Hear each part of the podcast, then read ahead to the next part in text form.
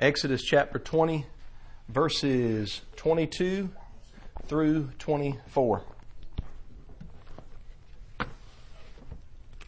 Then Yahweh told Moshe, This is what you are to say to the Israelites. You have seen that I have spoke to you from heaven. You must not make gods of silver to rival me. You must not make gods of gold for yourselves. You must make an earthen altar for me and sacrifice on it your burnt offerings and fellowship offerings, your sheep and your goats, as well as your cattle. I will come to you and bless you in every place where I cause my name to be remembered. May Yahweh bless His word to our hearts today. So, everybody left the service last week, and I went to bed that night and I was meditating on what I taught and some of the things that I said. And I woke up the next morning and I realized a lot of what I said was pretty heavy. Pretty heavy, I think, maybe even for some people here. It's right in the Bible, it's the very voice of Yahweh, but it's so foreign in the traditional Christian world that when you teach a sermon like that on the Sabbath day in the Holy Convocation, it sounds weird. And I'll be honest with you, it even sounds weird to me to my ears as I'm saying it because it's so foreign. And we're so far removed from people that practice what we see Yahweh commanding here in Exodus 20. Sometimes I forget. Sometimes I forget. A lot of times I forget that people are at different levels of understanding. And I'm not talking about saved people versus lost people when I say this. I'm speaking of within the community of believers. Believers in Yahweh, believers in the Messiah, believers in the, the Torah, even traditional Christians, within that community there exist tiers or levels of knowledge and understanding. Think about it like this. On a job, you have people who are training, people who've been there five years, some 20 years, some 30 year veterans, and some people are retired. And they may call a retiree back in to do something nobody else can figure out on the job site. All work the job or have worked the job. All are considered employees. All are important but the skill level and understanding of various people differs, it varies. And I want to encourage everybody today, including myself, to never stop learning and always keep growing. Keep stepping up on the next level of the ladder of understanding. You know, there was a time in my life when I would not have received what I taught last week if I had been the person in the congregation and listened to what I taught last week, earlier in my life, in my late teens and early 20s, I would not have been able to receive the message simply because I wasn't ready for it yet. Now, I've been in the Torah community now for about 25 years, and I've developed a greater level of understanding, and it's because I continue over and over to step outside of my comfort zone and try to understand things that seem a little strange as long as they're in the text, as long as they're in the Bible.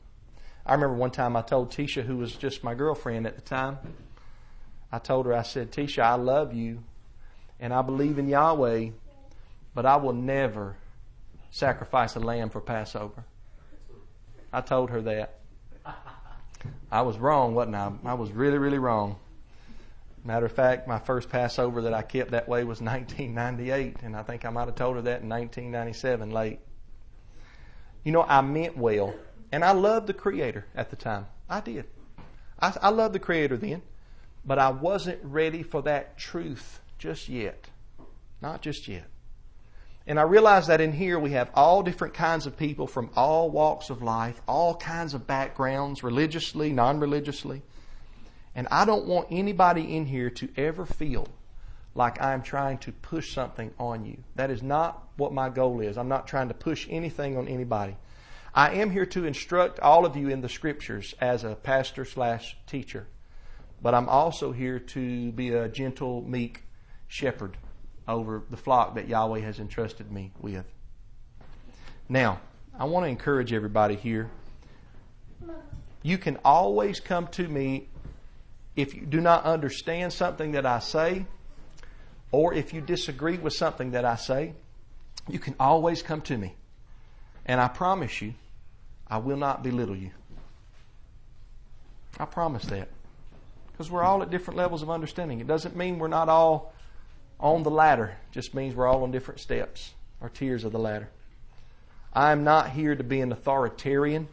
I'm not here to domineer a group of people. That's not what I'm about. I'm here to guide you in gentleness, and I'm here to be patient with you as each of you study in your own time. I've had people come up to me and say, Brother Matthew, I've studied what you said. I just don't see it that way. We've talked about it. They've come back, and I've looked at them in the face and I've said, That's fine. We don't have to see it the exact same way. It's okay. It's quite all right. We've got all kinds of different views on things in here. if we've got 40 people in here, we've got 40 different views on something in here then. but yet we're all here. And we all love each other. We all love one another. Now, there has to be order in any assembly, in any community or church. There has to be order, which means somebody has to lead. And for whatever reason, you always pick me to lead this little assembly for the present time at least. So there are some decisions that I make for the assembly as a whole, but that's just the structure of Yahweh. That's just keeping things in order. And even when I do that, I still look to other men in here and women for guidance in that process. I especially consider what my other teachers have to say, Brother Jerry Kendall and Brother T.J. Martin, who teach here at least once a month. I consider what they have to say extremely uh, considerate because I look up to them both. Um, not just religiously, not just as men of Yahweh, but just as people in general, because they're both really good people. I know them very well. But what that structure and that order in this assembly does not mean is that I think that you have to agree with me on everything just because I'm up here. I don't think that. I don't believe that. You don't have to. Far too many churches, this is important, this needs to be said. Far too many churches treat the pastor like he cannot be questioned or he cannot be wrong. Far too many. Well, he's the man of God. Pastor said it. I believe it. Not God said it, I believe it, right? I heard one girl say that they don't went from master to pastor. That's not healthy. It's not healthy. I encourage and I welcome the open sharing of ideas and understandings that you get from studying the Bible. There are things that we have to be in agreement on. Belief in Yahweh, belief in His Messiah, Holy Scripture. We have to agree that we have to confess our sins and repent of our sins and live obedient lives. Right? But it's okay for us to have different understandings at times because we're not all on the same step of the ladder. That's all right. It's okay to give people time to grow and this is very important. During the growth process, be assured that your relationship with the Father and the Son is secure while you're learning. You don't have to feel unsecure. You don't have to feel unsaved. And Yahweh knows, help us. We don't have to feel belittled if we don't understand everything that our neighbor next to us may understand. But the subject of animal sacrifices is so touchy with Christians. It's like you're pricking a soft spot. You ever had a bruise on your body and you're barely touching it and it hurts? It's like you're pricking a soft spot when you bring up this subject. And it's because most of us have been taught, whether directly or subconsciously, that if we slaughter an animal in a religious sense, that we're denying the work of the Messiah. That's what I used to think. I used to think if I heard somebody that believed in this God they called Yahweh because I didn't know what that meant at one time in my life. I thought that was ridiculous. At one time in my life, I did because I didn't know. And I thought, well, if somebody slaughters an animal in a religious sense, they're just denying what Christ has did on the cross. It's like people think that we're saying when we do this or believe this that what Yeshua did for us is not sufficient, so we have to sacrifice this lamb to make up where he lacks. That's what people think. And we've got to understand that's what they think because we're meeting here every Shabbat and every new moon, and we're studying the scriptures, and we're gaining more and more levels of understanding. And there are people that are still the same place that they were 30 years ago because they're not getting any teaching. And so you bring something up to them like this, and you've been in this for 5, 10, 20 years, and they're looking at you like, you know, you're from outer space if you believe in outer space. I have to watch myself now. I've got, I preach to all kind of different people, so. I want you to know that I believe that that's a very wrong understanding of everything inside this subject. The understanding that thinks, well, what Yeshua did is not sufficient. So they're, they're trying to make up for where he lacks. If somebody thinks that, that's a very wrong understanding of this subject. And I think that the reason Christianity does not properly understand this issue is due to they begin with a premise, and the premise is this the law has been done away with in Christ. I know that we don't believe that here. And I hang out with people that don't believe that. You are my friends. I don't have friends really outside of the body of the Messiah. so when we talk, we all understand that. But let me assure you, the great percentage of traditional Christianity today still believes the law has been done away with in Christ. They still do. They think it's a burden. They think it's bondage. They think it's archaic. It's primitive. It's no good. It's outdated. We don't need the law. We need Jesus. Jesus came to free us from all those harsh things. I know it because I hear it and I see it every week, all the time. It's still prevalent. And if you begin with that premise, you don't spend much time studying not just the Torah, but specifically studying the sacrificial system. If you don't think it is relevant or it means anything to you today, you're not going to spend time researching it. You're not going to spend time studying it. You need to realize that the blood of animals, clean animals, clean sacrificial animals, like when Noah offered up, Abraham offered up, Abel offered up, the blood of animals and the blood of Messiah are two separate things that work in two separate ways. Two separate things, and they work in two separate ways. Think of a cup and a fork. Simple illustration. You know why? Because I like simple. I like for people to understand. If Brother Raymond comes over to my house for dinner and he says, Brother Matthew, I'm thirsty, and I say, No problem, Brother Raymond, get you something to drink, and I hand him that right there, he's going to think I'm crazy, right? He, that's not what we get something to drink with. Now, if we sit down to eat spaghetti and he says, I need a utensil to eat with, and I say, Here, here you go, Brother Raymond, He's going to think again. He's got this backwards. He's switched up. These two implements or utensils are very important, and they both do what they're designed to do, but neither one of them do what the other one does. So if I want something to drink, I take the cup and I go pour me some water. I go to the refrigerator and get some water. If I'm eating spaghetti, I take my fork. Now, if you do it like this, I stick it down there, I twist it around, and then I eat the spaghetti. If you don't do, do it like that, you're not doing it right. So, two different tools, two different jobs. The blood of animals never took away sin on the eternal, redemptive, heavenly scale. Never. Hebrews 10, verse 4 says this For it is impossible for the blood of bulls and goats to take away sin. So Hebrews 10 is true. We have to believe it. We leave it where it's at. We don't try to explain it away. We don't try to make it say something it doesn't say. We believe what it says but what most people miss is they quote the one liner and they don't read the context of the book of Hebrews. Really, Hebrews chapters 7, 8, 9, and 10. The context of those chapters is speaking of eternal redemption, our entrance into the kingdom of heaven. That's what Hebrews is talking about. But we can backtrack and read in the book of Leviticus, specifically Leviticus 16, the chapter about the Day of Atonement and Leviticus 16 says that the blood of animals covers over sin, forgives sin. Now we have to believe that too. So we believe both. We believe Leviticus, we believe Hebrews, but we don't pit them against each other. And believe it or not, the harmony is right here in the book of Hebrews. I want to show you this. Beginning in Hebrews 9, verse 11. It says, Now the Messiah has appeared high priest of the good things that have come. Now, let me stop right there for a second.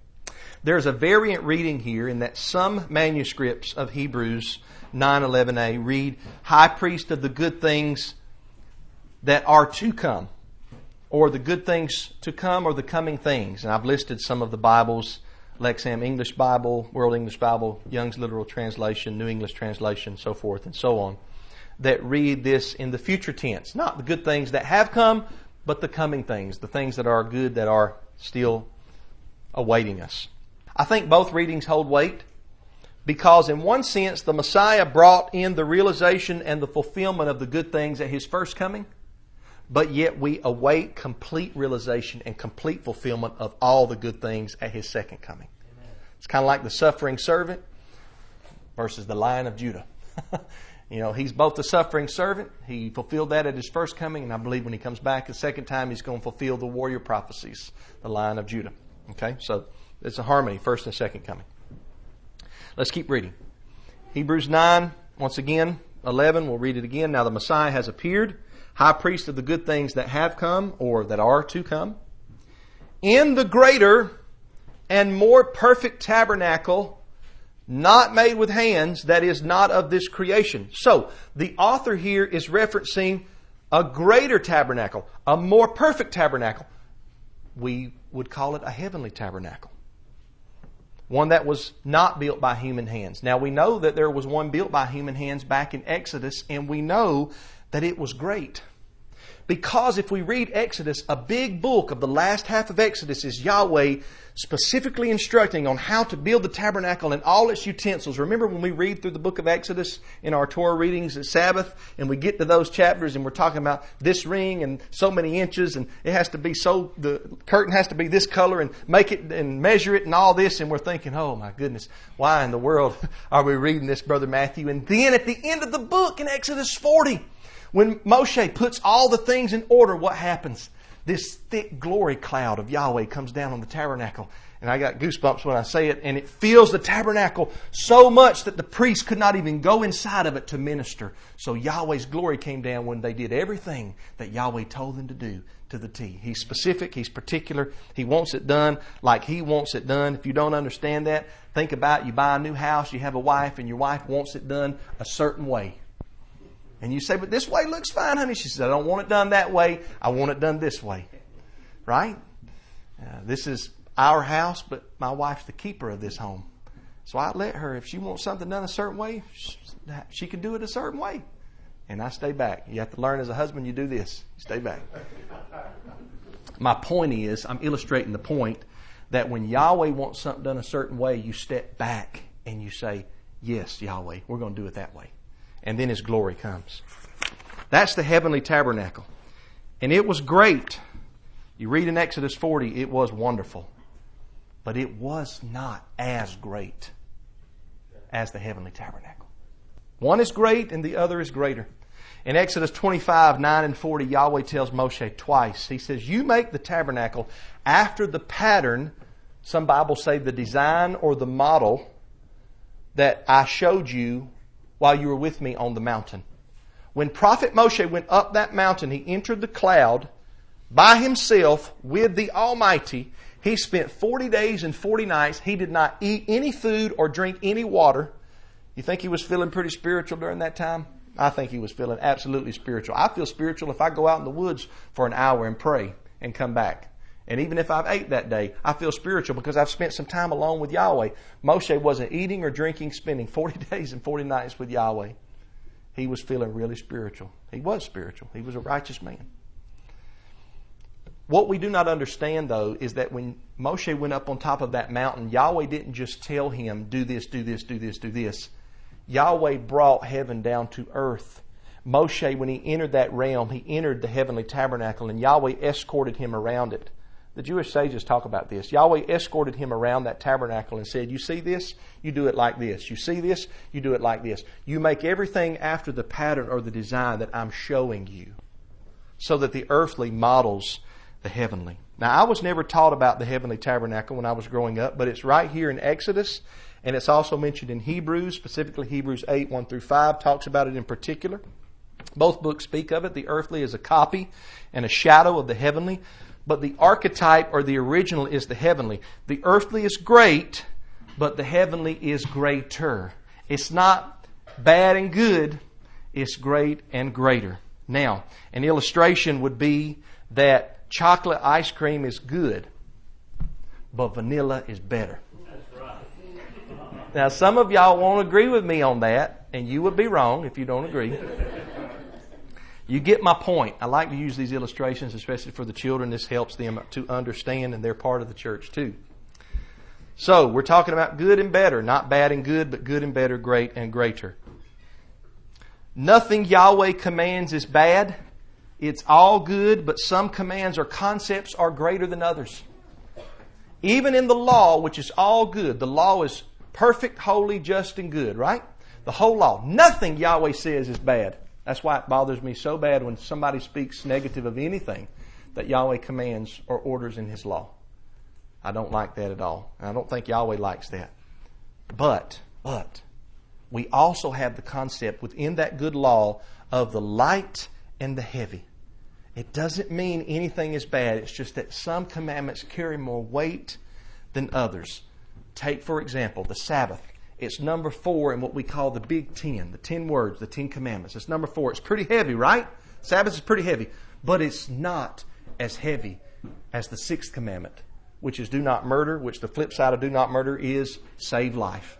So, whereas if somebody's life is in danger on the Shabbat, if all of a sudden one of the children, we don't realize that they've got out in the door here while we're having holy convocation and they're hurt and they need to be taken care of, we stop what we're doing to take care of that life because life is weightier, it's heavier than the keeping of the Sabbath. Yeshua taught us this when he would perform acts of healing on the Sabbath. Now, Judaism was not monolithic. They didn't all believe the exact same thing, and therefore a lot of the Pharisees thought that it was wrong to perform what Yeshua would perform on the Sabbath. But he came and said, Nope, you got the Torah wrong, I've got it right. In Hebrews 9, the greater tabernacle is not made with human hands and it's not of this creation. So we go back to Hebrews 9 and verse 12 it says, He, and that's speaking of the Messiah, that He is the Messiah from verse 11. He entered the Holy of Holies once for all, not by the blood of goats and calves, but by His own blood, having obtained eternal redemption.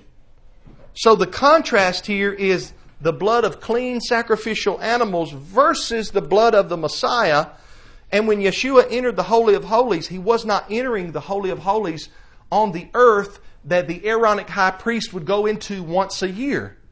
He entered the Holy of Holies in heaven. You said there's a Holy of Holies in heaven? Yes, because there's an archetype and there's one that's modeled after the original. See?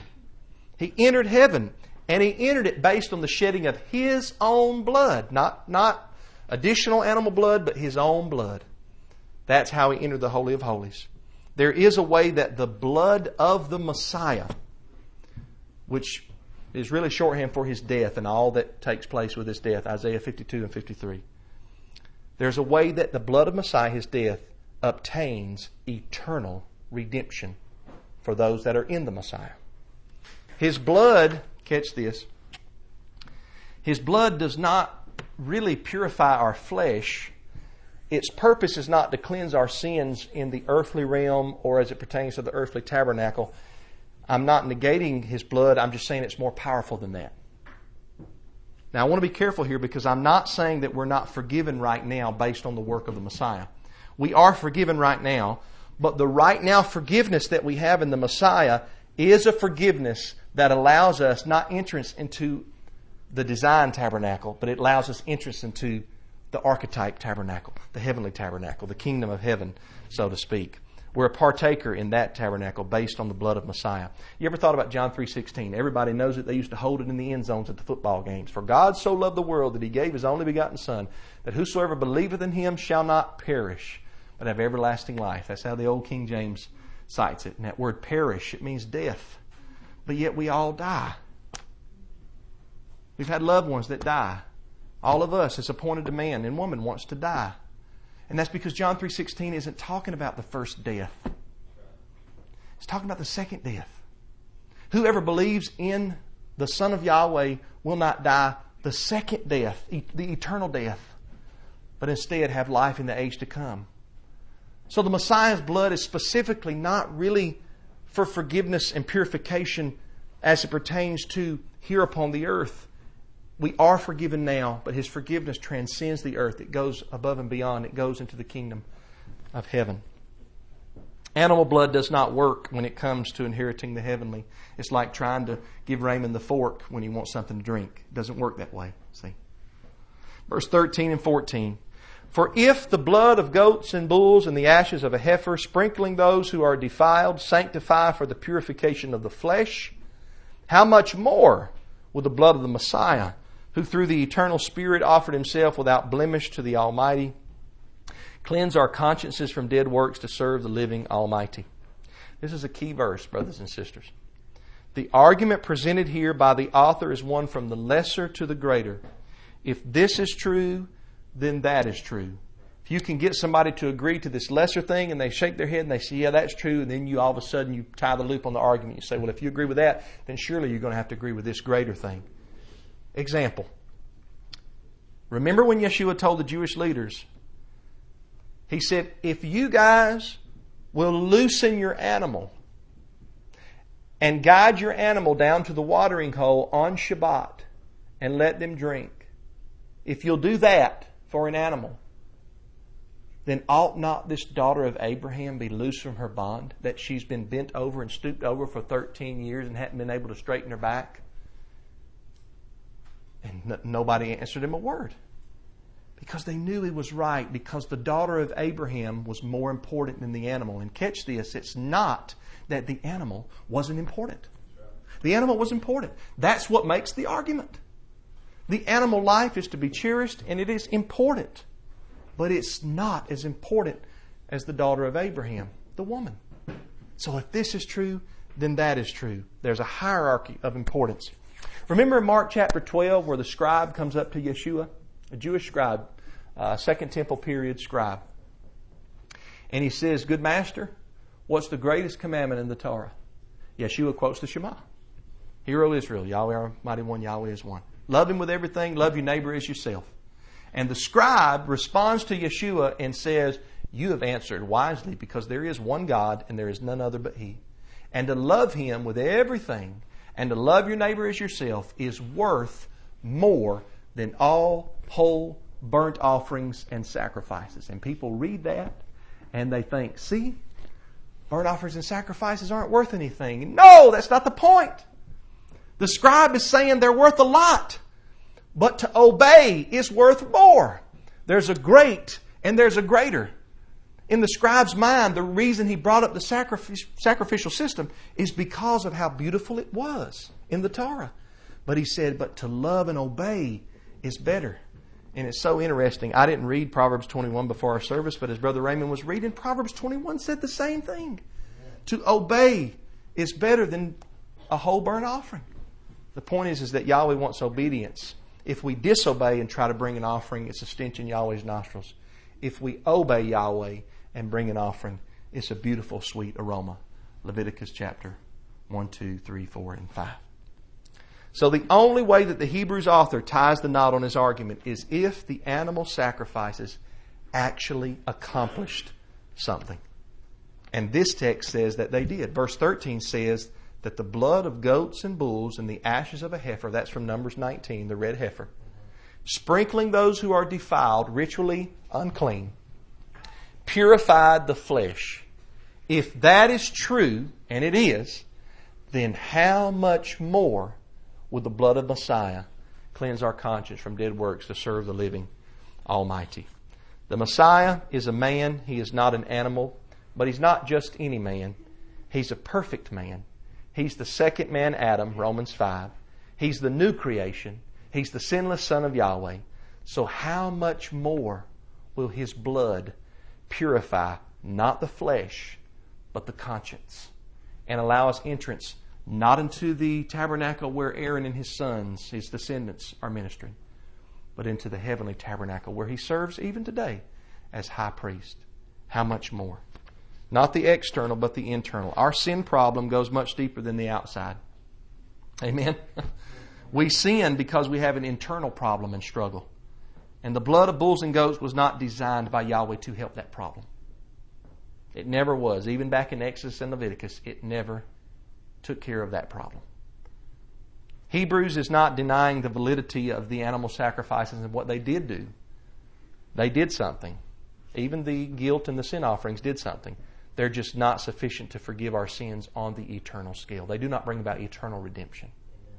Now, why is this important to realize? Well, when we grasp this, this study today, we then realize that when we, let's say, slaughter a lamb in a religious sense for the Pesach, for the Passover, like we'll do not too long from now, or if by chance we offered up a burnt offering for thanksgiving or a peace offering for fellowship between believers in the Most High, when we do that, we're not trying to compete with what Yeshua did. We're not saying Yeshua lacks on anything. Two different tools, two different designs, two different purposes. What Yeshua did for us is greater than what any burnt offering could do. Hebrews 9 23 through 24 says this Therefore it was necessary for the copies of the things in the heavens to be purified with these sacrifices. That's the blood of animals. But the heavenly things themselves to be purified with better sacrifices than these. For the Messiah did not enter a sanctuary made with hands, only a model of the true one, but into heaven itself that he might now appear in the presence of the Almighty for us. The Messiah actually ascended into heaven. He actually entered the heavenly tabernacle. He actually presented himself to the Father. And Yahweh was actually pleased with his heroic act of bravery and sacrifice for willingly laying down his life for us so that we could be forgiven and not perish that second death. So it's not first about what we do for the Messiah. Now, I'm all about doing things for the Messiah and living like He lived, but it's not what it's about first. It's first about what He did for us. Because without Him doing what He did for us, we could never be saved from our sins on the eternal scale. We have forgiveness because He sacrificed His life so that we could have life. He was wounded for our transgressions bruised for our iniquities. What He did for us will be most realized when we're raised from the dead and judged and found to be in the Messiah. We're all still going to die in this life, but in Him we have the promise of resurrection. Ultimate forgiveness, perfection, no more sinning, the law completely written on our heart. I don't got to teach Elijah, and Elijah don't have to teach me anymore. We'll all know Yahweh from the least to the greatest. Our sins and iniquities will be gone. We won't even have the ability to sin anymore. Because Yahweh took the lead and did that for us based upon the work of His Son, His precious Son that He sent for that purpose. All of it's based upon the perfect life, death, and resurrection of Yeshua the Messiah. I hope that helps. You may have to re listen to this again a few times. A lot of times when I hear a lesson or a teaching or a sermon that I grasped somewhat, I'll listen to it a second time and a third time and a fourth time. I have to do that to comprehend. Some people get it the first time, and that's great if you do. But I have to go over it again and again to comprehend it till it becomes part of me. You can spend more time reading and studying and meditating on this. I didn't get all this in one night. What I taught on tonight has taken many years of study and meditation and prayer and going back over it again and again. And Yahweh was patient with me in bringing me to a better understanding. And He will be just as patient with you if you don't yet understand this. He'll be just as patient with you. Now, as I close, I realize I haven't talked any more about Exodus 2024. So, everybody turn their Bibles to Exodus. No, I'm teasing. I haven't talked any more about Exodus 2024, but the next time I teach, I will. You always will. We'll have uh, Brother Jerry teach next Shabbat, and then Brother TJ on New Moon. Um, you always will. We'll see how that goes. But next time I teach, we'll go more into verse 24 about the earth and altars. We'll go through some examples in Scripture. I think it'll be eye opening and enlightening. Maybe even if you know them, you'll still be educated and learn them a little bit better. I just thought as I sat down on the first day of the week after Shabbat to start preparing this lesson, I thought, you know what? I need to teach a sermon about the difference between the blood of clean sacrificial animals and the blood of Messiah and how they do two separate things and how they're not even designed to do the same thing. So if we think about it, the old covenant Israelites that lived back at the time of Moshe, they still looked forward to the promised Messiah. Prophecy is best understood when it comes to fruition, when it's fulfilled. So they didn't see everything like the people that actually walked and knew the Messiah saw, right? but they still had the promises from the prophets about the coming Messiah. So they believed in it, but yet they still offered up animal sacrifices. Now we're on the other side and we're looking back and we're believing in the promised Messiah. Same thing they believe, we believe. None of that negates the animal sacrifices in the Torah. Um, I needed to make sure that everybody here and anybody that listens to me elsewhere needs to understand that I'm in no way teaching this to try to add to anything that Yeshua did. Matter of fact, that's not even possible to do. You can't add to the finished work of the Messiah. His work is perfect. His work is perfect. Yeshua gave his life as a ransom for many. And, brothers and sisters, we could not have been ransomed any other way than the way that Yahweh designed it through his Son. He paid that ransom price for us. We'll sing our song from Joshua and then we'll do our testimony and prayer request service. This book of the law shall not depart from your mouth, but you shall think on it day and night. Be careful to do what Yah tells you to do so that you will have good success. Don't turn to the right, don't turn to the left, but stay on the narrow path. Be careful to do what Yah tells you to do so that you will have good success.